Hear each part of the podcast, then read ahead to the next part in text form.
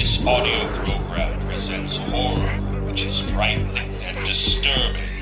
You let us into your mind at your own risk.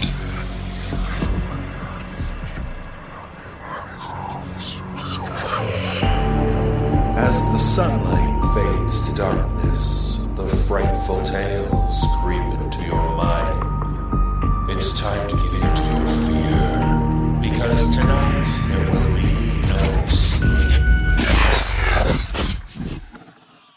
Brace yourself for the No Sleep Podcast.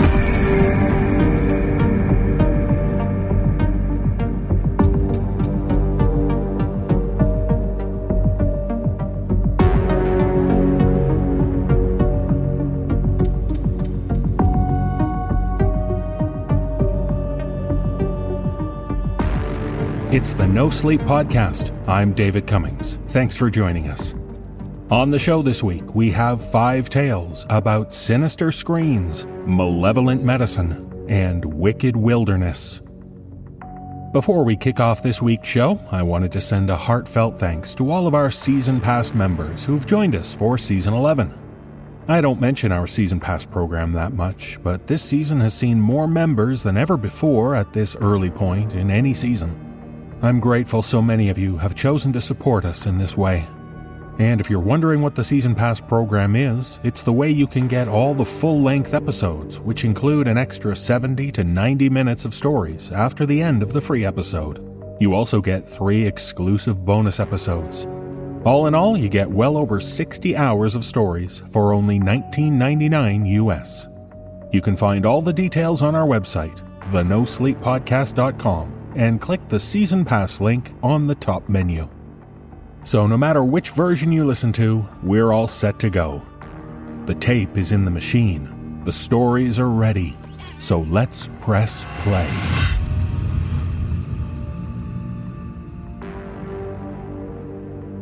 In our first tale, we visit the Annapolis Valley in beautiful Nova Scotia, Canada. A lovely place most of the time. But as author Jazzmin Forrestall shares, there are some dark encounters amidst the beauty once the sun sets. Performing this tale are Jessica McEvoy, Mike DelGaudio, Atticus Jackson, and Kyle Akers. So enjoy the fresh fruit and the wine and the scenery, but pay heed to the tales of the back roads.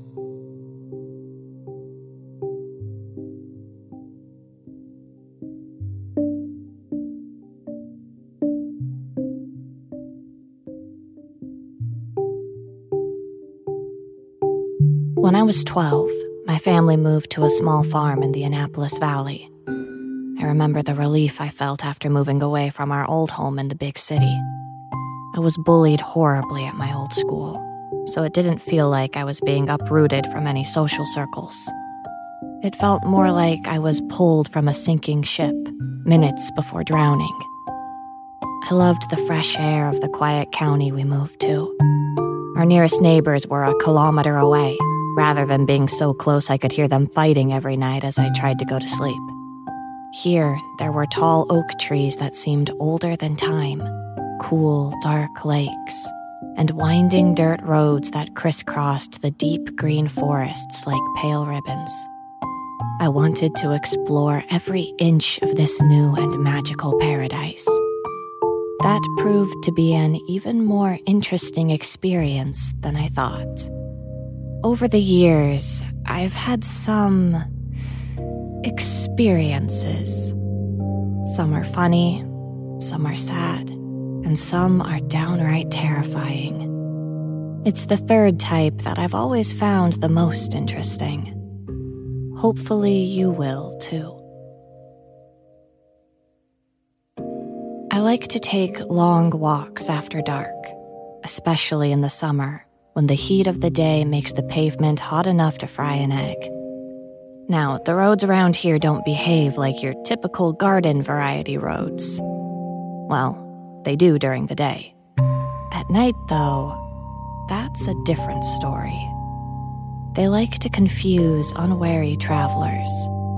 If you let your guard down, you're liable to wind up turned around, and that often doesn't end well. I was lucky to have started my nocturnal adventures quite young. The roads don't particularly like confusing children, and even though a twelve-year-old me considered herself quite grown up, the roads figured that I was young enough to spare the terror of getting lost. Since then, I've gained their respect. I've learned that if you respect the road and aren't too stupid, you shouldn't wind up too dead. As far as travelers go, I've escaped relatively unscathed. That isn't to say I've never slipped up. I have a rather nasty scar on my back from the roads. It serves as a useful reminder that, no matter how much mutual respect we've built up over the years, I must not, under any circumstances, get cocky. I am not immune to their wrath. I may be smarter than those tourists who vanished last year. I may be physically stronger than them too, but it's still possible that I could meet the same fate. I remember that incident well. There was a family on vacation from the States. They were clearly city folk, just here for the sights and the beaches. They had gotten lost on their way to Upper Clements. I still don't know how they got so lost that they wound up here of all places. They made their way to the local inn and restaurant to ask for directions. I was having a beer and some seafood chowder when they showed up, restless and praying for a chance to see some sights. All heads turned when the family entered, all clad in matching t-shirts that said, "I love Nova Scotia," next to a caricature of a fisherman. I guess they approached me because I was the least sketchy-looking local in the place. Great. When I let them know where they were, the father decided that they were going to stay the night at the inn. That was fine. When his family begged him to go sightseeing, I started to get a bad feeling. When he looked at me, obviously exhausted after a long day, and spoke, I identified the feeling. Dread. Yes, it was definitely dread. "Hey there, miss. Could you, uh, show us around? I can give you ten bucks, make it worth your while." I politely told them that no, I was trying to eat, and ten bucks wouldn't be enough even if I weren't busy. But this guy was a real piece of work. This spoiled rich man had never been told no in his life, especially by someone who he perceived as some Canadian yokel.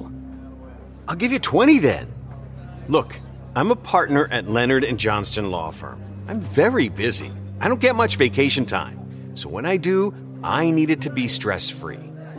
Right now, my family is bored, and my children need something to do.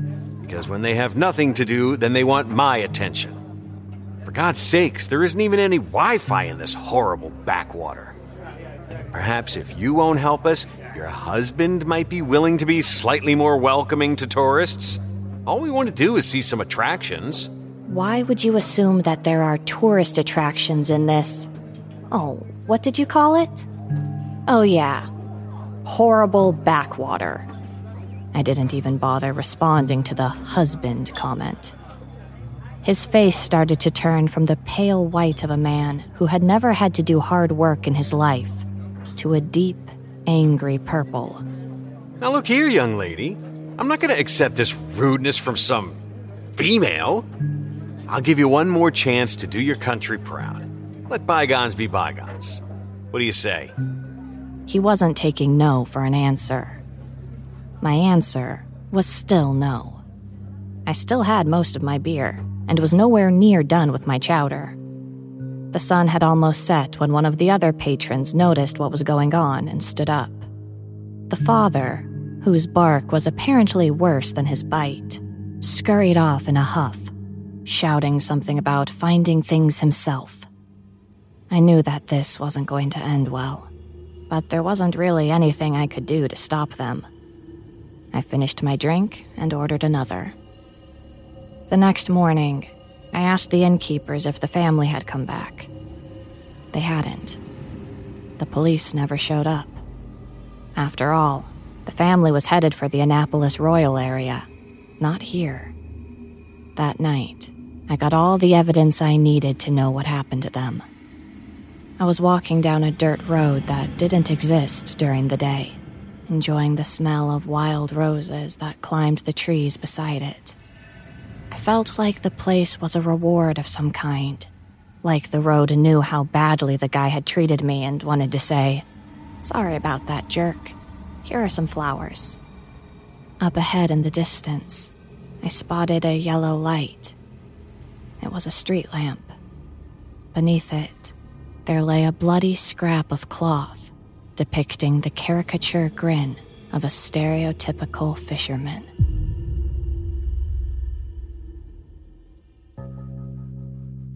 Now, the roads can be tricky. One day they're giving you flowers, and the next you're being chased by some horrible creature from hell. I don't think they have a concept of what a healthy friendship looks like. I'm pretty sure that this sort of thing is just a way of keeping me on my toes. I almost appreciate it in a way. If it were always flowers and calm seas, I'd get bored of life pretty quickly. I'm fairly sure that the road isn't going to give me a fight I can't win, and that gives me the confidence I need going into battle. Now, I always carry around a stainless steel water bottle. It isn't just good for remaining hydrated. There are a number of dents from when I've used it to defend myself. Where the roads are concerned, it comes in quite handy for fighting off whatever they decide to throw at me. This was the case with the thing that gave me the scar. It was, as I said, the night after the roses and the t-shirt. It was colder than usual, especially since the day had been unseasonably hot. I was enjoying this bliss when I turned a familiar corner. The first thing I noticed was that there was a streetlight that had never been there before. It wasn't the typical cheap modern L E D light either. It was an old gas lamp that looked as if it would fit in better on the streets of Victorian London. I stopped in my tracks, sensing danger. I turned off my music, hearing twigs snap from the woods on either side of the road. Something emerged from the trees, just barely illuminated by the lamp. It looked like a tall person dressed in black. There was something off about the way they were moving. I began to back off slowly, squinting to see which direction the stranger was headed. Based on the way their legs moved, it looked like they were headed away from me. I sighed with relief. No, wait. They were getting closer.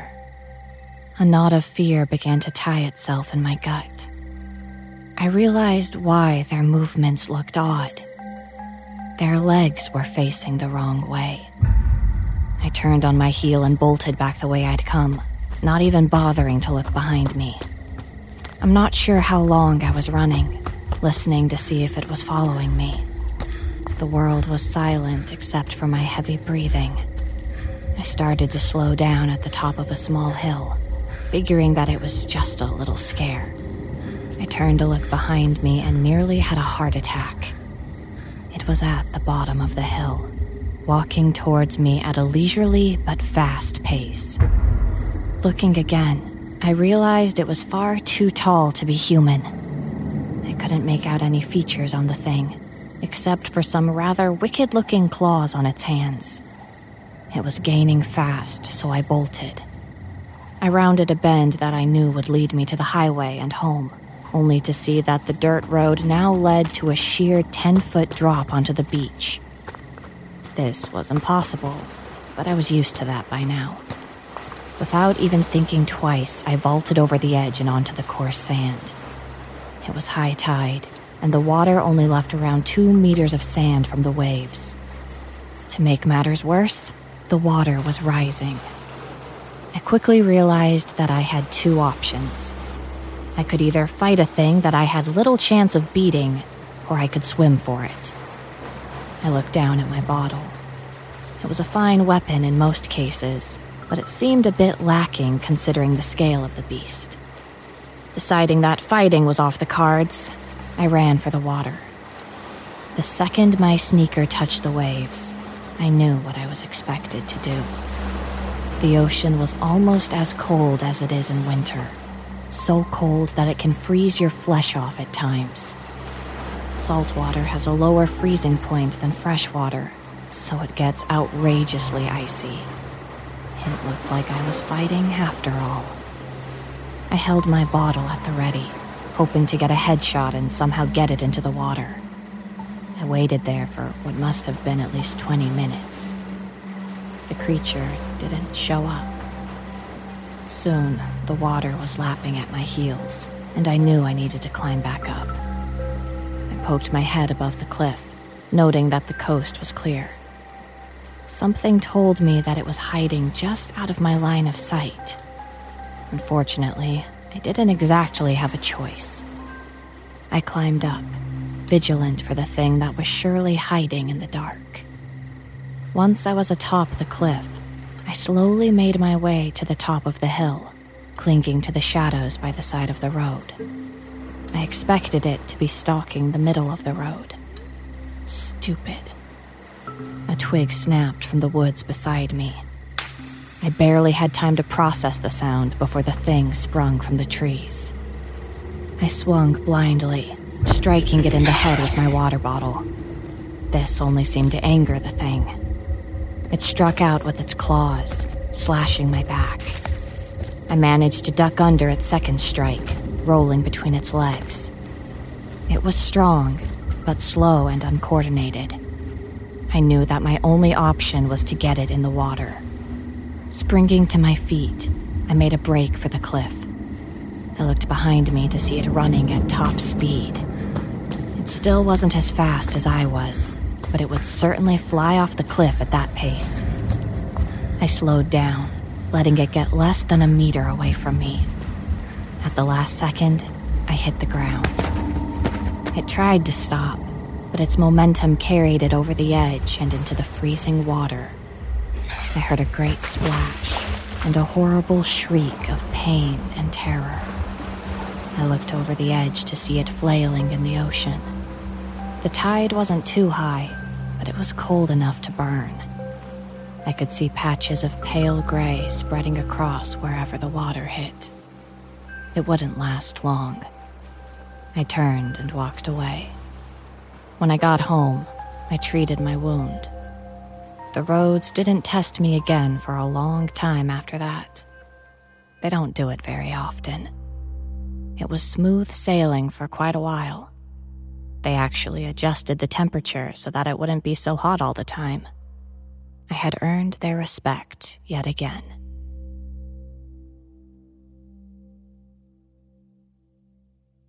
The thing about respect is that if an outside force tries to attack, they will fiercely protect me. This was the case with yet another group of American tourists.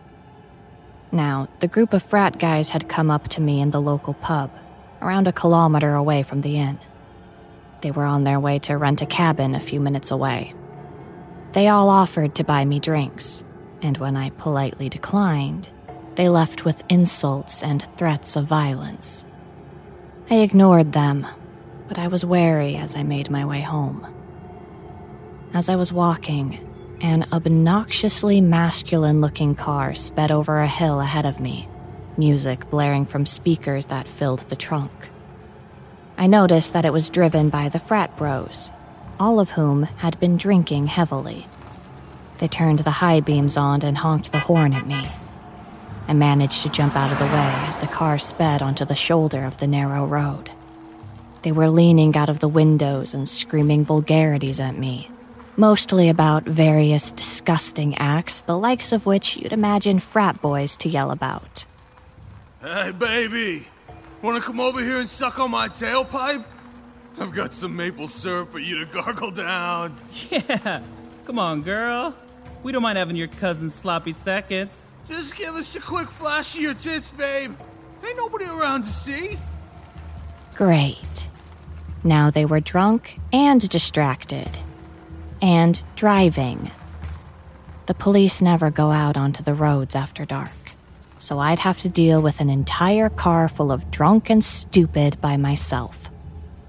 I thanked myself internally for the large hunting knife I'd started carrying after the creature incident. As I watched, I saw the car hit a pothole that hadn't been there before. It was quite the pothole too, even for Nova Scotia. In fact, it was so large that one of the car's axles snapped right in two from the impact. The car swerved, fishtailed, then idled to a halt.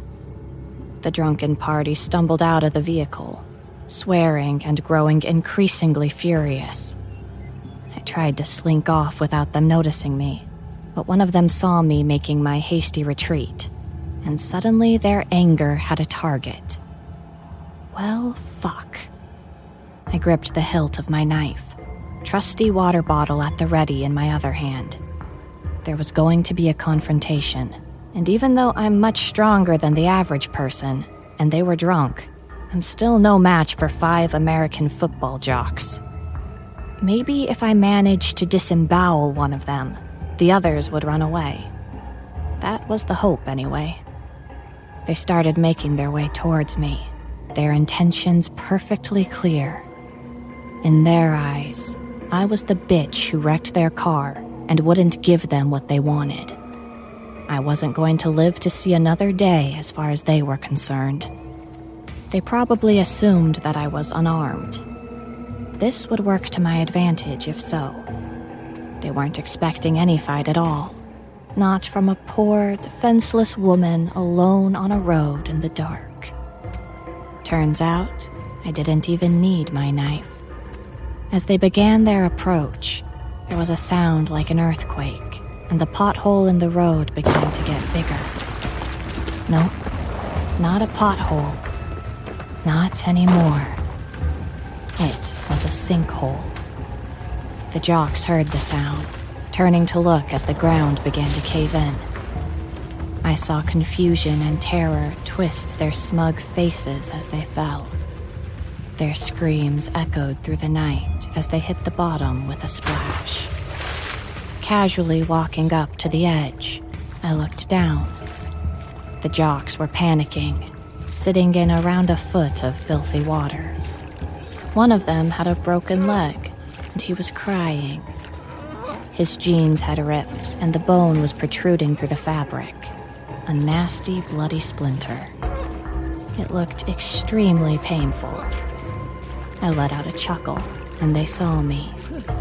As they screamed for help, I laughed harder. They didn't notice what was in the water with them. It was too funny.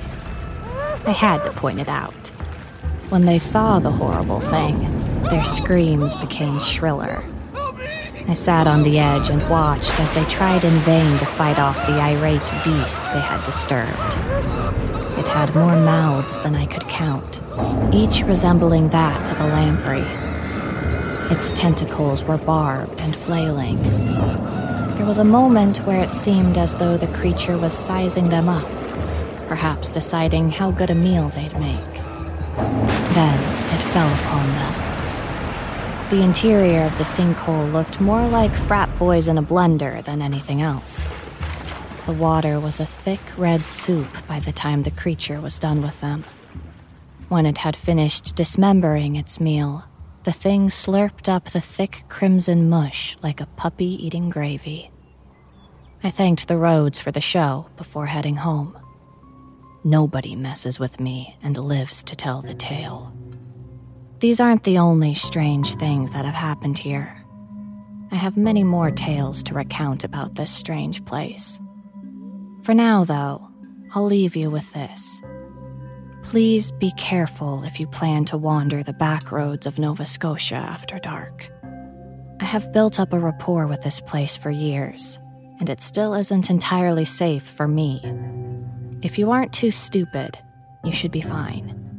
Just don't get lost. And always show the right amount of respect.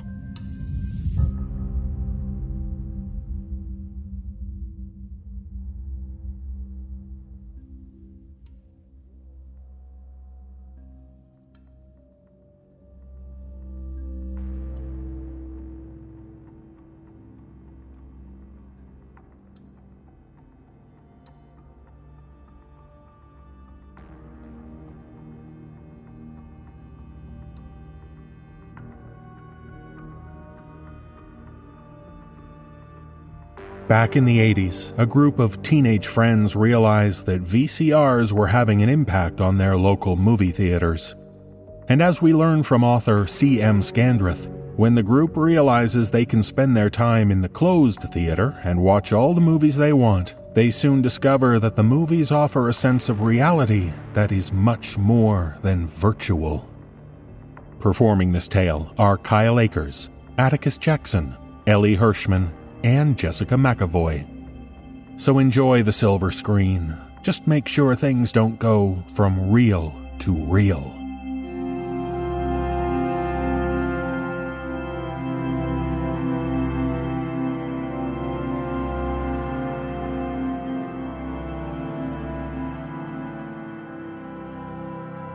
Anyone who was a teenager in the eighties seems to have strong memories about it. It was a youthful age, a time full of flavor and color, when plastic pop fakery distracted us from the darker undercurrents of the adult world's climate. Teased hair, big earrings, neon clothes, and jelly shoes endure in the lighter recesses of my own memories. A ton of other stuff is more background focus for me. Transformers, side ponytails, and orange bubblegum that smelled like soda in the sun. But I guess certain imagery defines an age differently for different people. We're transported back to slightly different worlds whenever we remember. For someone else around my age, it might be a packed gaming arcade. Your lips are sticky with Fanta and the menthol burn of the stolen cigarette you just traded with someone. Your mental soundtrack, an out-of-sync chorus of Pac-Mans burbling waka waka in the background. Or maybe your memory self is edgier. Making out in your parents' Pontiac Fiero, his denim jacket tucked into the window for a makeshift privacy curtain, and the heavy, sickly scent of strawberry lip gloss filling the tiny space. Whatever you remember, there's often a curious innocence when people recall that era, right down to the music and the T V shows. Young people seemed less afraid to do new things, to express themselves in ways they couldn't in the sixties and seventies, and less jaded than they seem now. But when I scrape away the brightly lit, plastic surface of my own childhood perceptions, there's something much darker spliced in my memory reel. Whatever else it was, and whatever it was to you, it was a time of wonder and tragedy for me. I suppose that's why I still linger there in my mind, wishing I could go back and set things right, to change history, and to bring back my friends. We weren't exactly losers, but we sure weren't part of the cool clique either. My mom was a teacher and my dad ran a furniture store with my uncle, selling space-age mattresses and couches that tried to eat you if you sat in them too long. Chris and Tony's dad worked at the local brewery as a foreman, and their mom sold makeup around the neighborhood. Jason was the odd one out because he only had a mom. His dad died, working as a diver on an oil platform. But the insurance money meant that they'd be comfortable for the rest of their lives if they were careful. Despite coming from what looked like on the surface, like pretty normal families, we never quite gelled with the popular kids. I was skinny and geeky, obsessed with Tolkien and everything fantasy.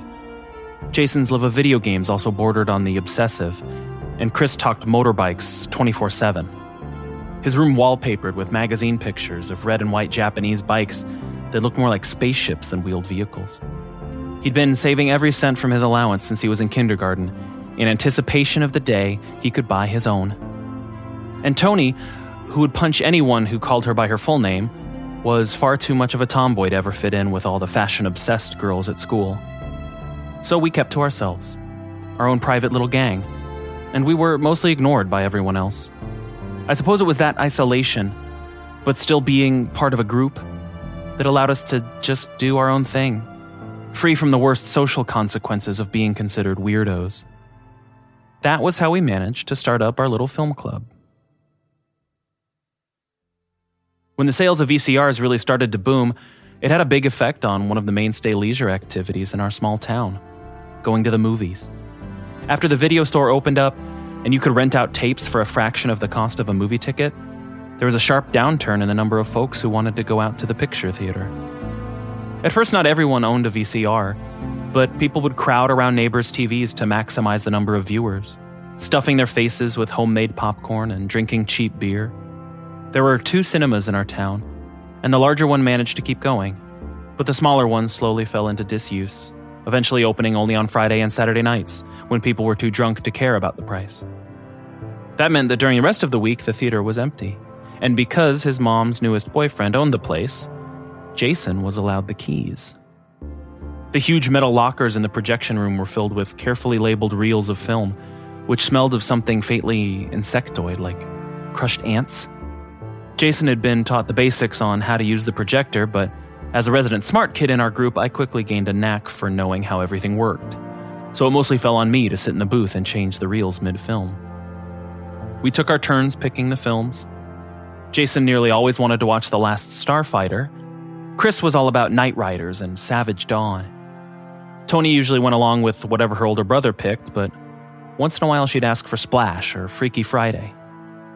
As for me, you can probably guess, a steady diet of Labyrinth, The Neverending Story, and The Dark Crystal. There was a sort of unspoken pact in our group that we didn't mock anyone else's choice of film. But probably because he was a year older than the rest of us, Chris often felt he could break our unwritten rule. Most of the times he only did it to me, to make fun of me for my girly choices. He would growl at me, crumbs of popcorn stuck to his nascent mustache. Matt, sometimes I swear your dick fell off when the doctor spanked you at birth. Jason would laugh too loud, and Tony would just stare at me with those huge brown eyes of hers. But as time went on and his hormones really ramped up, I wasn't the only one that Chris clashed with. It was because of one of his testosterone-fueled teenage rages that we made the greatest and worst discovery of our lives. How the fight originally started, I don't remember exactly. I think Chris complained that he didn't want to sit through the twentieth rerun of Return of the Jedi. Then Jason got shitty because it was his turn and the rules were the rules. I do remember that as the film started, Chris climbed up on the low stage under the big screen and started reading out the opening scroll in a pompous, mocking voice, peppering it with foul language. Jason went red and started pelting with stolen popcorn, but Chris wouldn't stop. He just got louder and more obnoxious. When Jason launched himself out of his front row seat and shoved Chris against the screen, the rage of someone daring to retaliate was writ so large on the older boy's face, it was visible even from my spot in the projection booth. Chris vanished through the screen. I sat for a moment in shock as I realized he must have torn right through the shiny fabric. Jason's uncle was going to kill us. But when Chris didn't reappear, and Jason's yelling didn't cause him to emerge, I got worried enough to leave the booth and run down the stairs to where the others were. Jason babbled and pointed at the screen. There, there's no hole. He just disappeared. Stay calm. It's what my dad would say to my mom when she started freaking out about things. There will be a good explanation for this. We checked in the small room behind the stage, filled with coils of old rope and broken wooden pallets, but he wasn't there either. Oh, he's just messing with us. He wants us to freak out. Let's just watch the film and forget about him. That seemed logical, so we did. I enjoyed not having our pubescent friend ruining things for once. But as the film eventually ended, something strange and wonderful happened. Striped with the text of the end credits, Chris stumbled through the screen and fell onto the sticky carpet at our feet, laughing hysterically. Holy shit, guys! I met Luke Skywalker! It took Chris a while to tell us the story in its entirety, but the general gist of it was this. When he'd been pushed through the screen, he had somehow gone inside the film. He paced back and forth in front of the blank screen, more animated than I'd ever seen him. I had different clothes and everything. Like, I was a part of it. And the whole gang was there. Chewie and Han and Leia and Luke. This isn't funny. I'm telling the truth, man. I was there, in Jabba's palace, even on the Death Star. Wait, look at this. He rolled up the sleeve of his jacket, showing a fresh burn, the welt running from his wrist to his elbow. Vader's saber grazed me while me and Luke were fighting him. His grin was enormous as he ran his hand through his thick, curly hair. Holy moly! This was the best night of my entire life! Prove it. Do it again. Matt, set the film up. I have to rewind the reels. That's gonna take a while. We need to get home. It's getting late. Tomorrow, then. Jason shouldered his school bag, He shook his head at Chris, eyeing the burn on his arm, skeptical and jealous all at once. But if you're lying, I swear I'm going to tell your dad you're making shit up. He'll knock the snot out of you again. After locking up the projection room, I handed the keys back to Jason. Do you think he's for real? I don't know, man. I guess we'll find out tomorrow. Everyone was early, already eagerly waiting by the side door to the old theater when Jason finally sauntered up with the keys.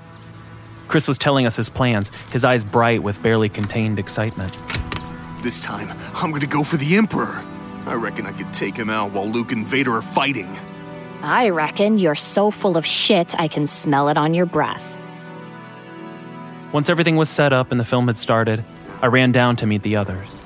We all stood in front of the screen, bathed in the yellow light of the text crawl, barely able to look at each other now.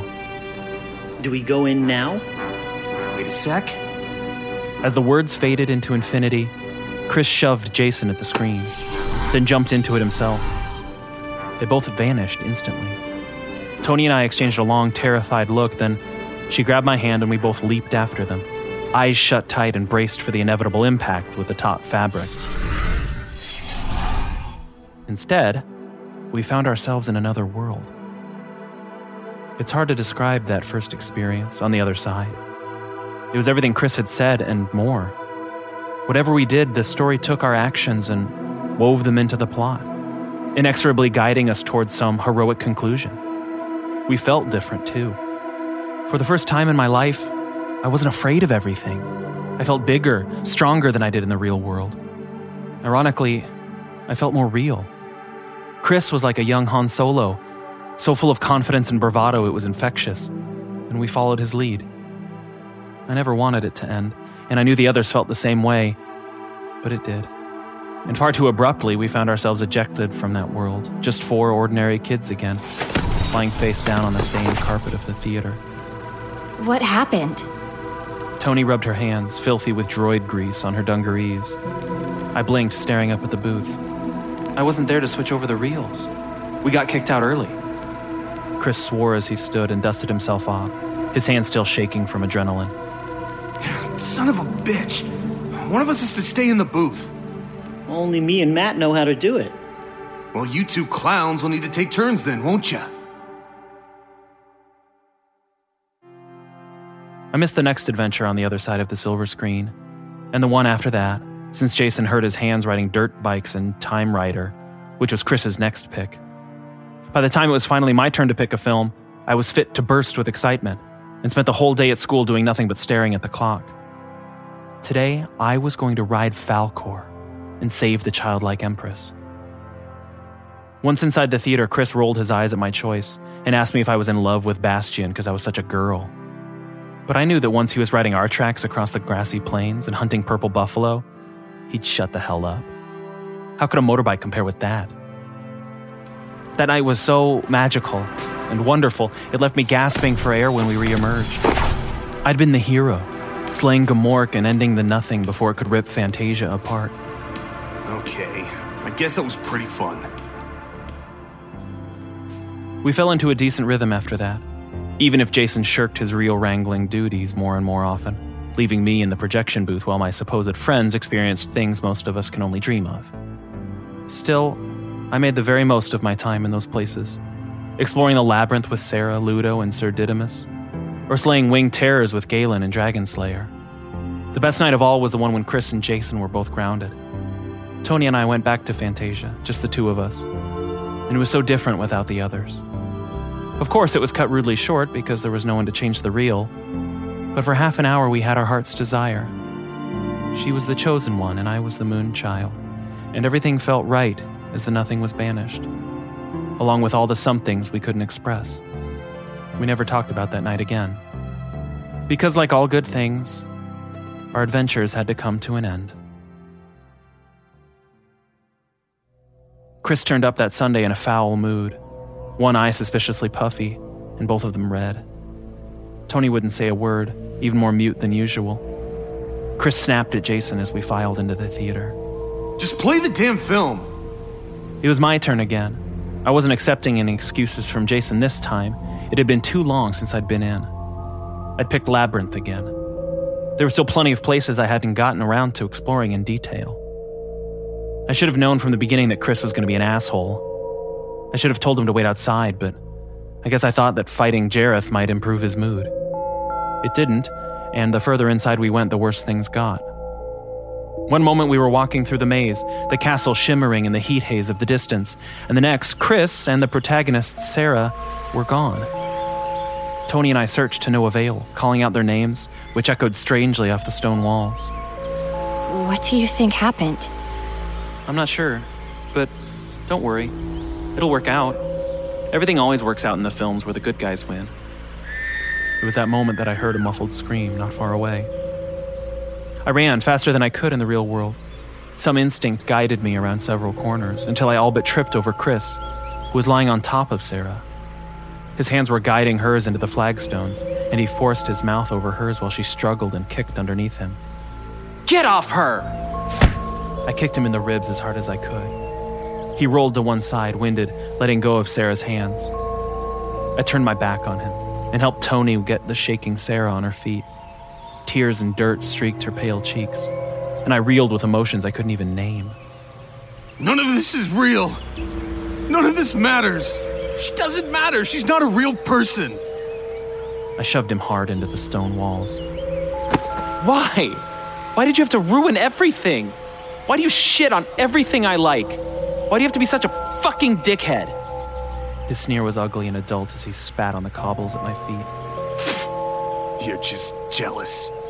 You just wish you were her. Don't you, Matt? He pursed his lips at me obscenely, then turned and ran awkwardly into the depths of the maze, still half-winded and holding his side. There are no more adventures for the rest of that movie. We sat with Sarah, making soothing plans to get her baby brother back, until the film ejected us. Tony and I didn't look at each other as we wiped our own eyes, but we briefly touched hands in the dark of the theater before we both headed home. All we saw of Chris was his back, as he pushed through the fire exit and let the door bang closed. The next day, as we assembled outside the doors, Chris ambushed me from behind. He grabbed me by the collar and threw me into the brick wall of the theater, jerking once to make my head smack painfully into the pocked surface. You might be the hero in your faggot fantasy films, but out here in the real world, I'm bigger and stronger than you, and I can kick your sorry ass anytime I want. He threw a significant look at Tony, and his breath was hot as he whispered two words in my ear before he let me go, shoving me toward the doors. Now get up to that booth and put on Easy Rider before I break your fucking nose. The pain in my head was a sharp, fiery knot. It throbbed as I climbed the stairs up to the projection room, each pulse in time with those words I couldn't unhear. Those two beautiful, secret words made into something so ugly. Jason wasn't a bad guy, but he would never do anything to gainsay Chris's authority, so I knew I wouldn't get any help there. He wanted me stuck on projector duty, so he never had to miss out on anything himself. I had thought that Tony wanted to help, but she had to live with Chris. And clearly he had so much power over her that she had told him the very thing I never dreamed she would share. As I got the canisters down from the shelves, an ugly, terrible idea flared in my head, replacing all the pain and betrayal. The moment the red, white, and blue engine tank flashed up on the screen, the others jumped into the film, vanishing into a world of hippies and Harleys. But that world wouldn't last, because the second reel, all set to go on the second projector, did not contain the second half of Easy Rider. By the time I started the motor on the second projector, my hands were sweating and shaking. In a few seconds, the gang would be hurled out of their drug-filled motorcycle adventure across America and into a far more terrifying world, one of flayed faces and severed limbs, inspired by the real-life serial killer Ed Gein. I've often wondered exactly what happened during that transition. Sometimes, when Jason got his timing wrong on the reel switch, the movie world would flicker and ripple around us, like fluorescent lights dying, then righting themselves. I imagined this abrupt switch would be much more profound, and I half expected the poorly understood magic of this place to kick them out prematurely, with the thread of continuity lost. But nobody emerged as the second reel kicked in, and I sat back, smugly imagining the terrors that awaited them. When the film ended, only one figure emerged. Tony's face was streaked with blood and her clothes were torn, but she was otherwise unharmed, I ran down from the booth as she stumbled off the stage, her legs trembling so much that she couldn't hold herself up properly. As I reached out to steady her, she pushed me away, into the front row of seats. You killed them! Her tears tracking furrows through the half-dried blood. You changed the reels, didn't you? And Leatherface murdered them. No, they can't be dead. They can't be. I just wanted to scare them. You fucking idiot! Have you actually watched the Texas Chainsaw Massacre before? No. This was my first time. You know I don't like horror. Tony's next words were heavy with meaning. Layers of counter-betrayal and insult beyond anything I had even thought about. The stupid girl is the only one who survives. Slumping heavily into one of the seats, my mind raced as I tried to think of a solution. We can go back in. Maybe they're still in there. Maybe we can stop Leatherface. Her dark eyes were so bitter, so full of pain, fixed on me. Matt, he will kill you if you go in there. Don't you get it? He wins.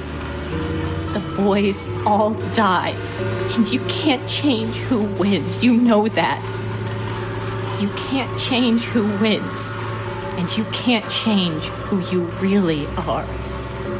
Then you need to go back in. Her lip was shaking as she spoke, and fresh tears dripped from her trembling chin. There is no way I'm going back in there. Do you hear me? You have no idea what they did to me in there. I wanted to comfort her. But I couldn't fix any of this. What are we going to do? I don't know. But I don't want anything to do with you ever again, Matthew Lawson. The boys were declared missing persons, and the whole town was turned upside down to search for them. I told the cops the whole story, but they wouldn't believe me.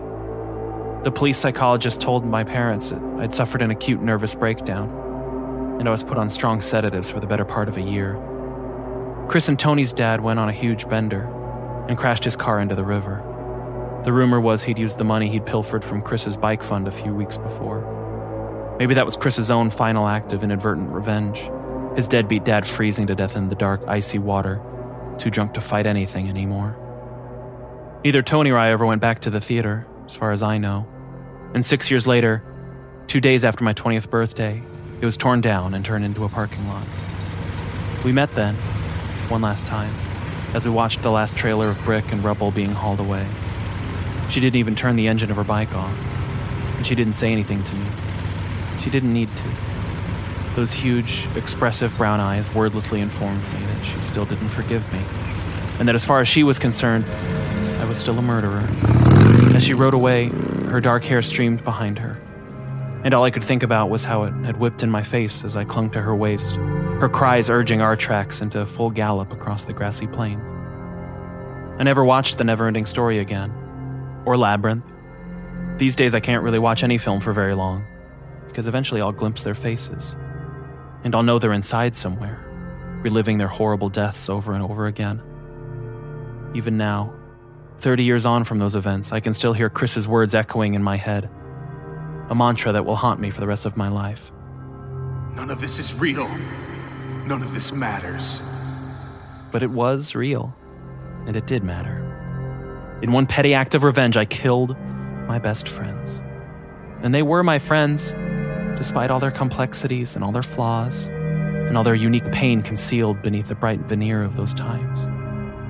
I killed them as surely as if I'd done it with my own hand. And I'm still trying to find a way to live with that, but I can't seem to change the real.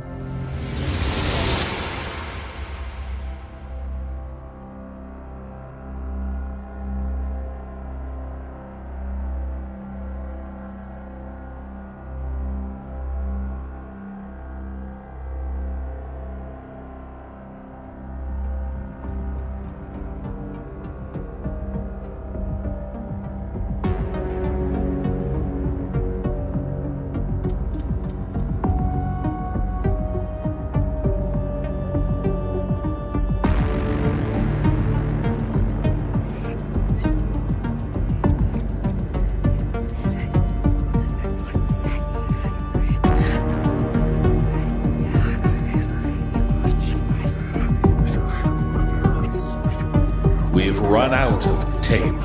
It's time to press eject and end the show. We thank you for letting us perform for you. If you would like to find out how you can hear the full-length versions of our audio program, please visit the no sleep podcast dot com to learn about our Season Pass program. Over sixty hours of content for only nineteen ninety-nine dollars. On behalf of everyone at the No Sleep Podcast, we thank you for listening. Join us again next week when we'll insert another tape and press play. This audio production is copyright twenty eighteen by Creative Reason Media Incorporated. All rights reserved. The copyrights for each story are held by the respective authors. No duplication or reproduction of this audio program is permitted without the written consent of Creative Reason Media Incorporated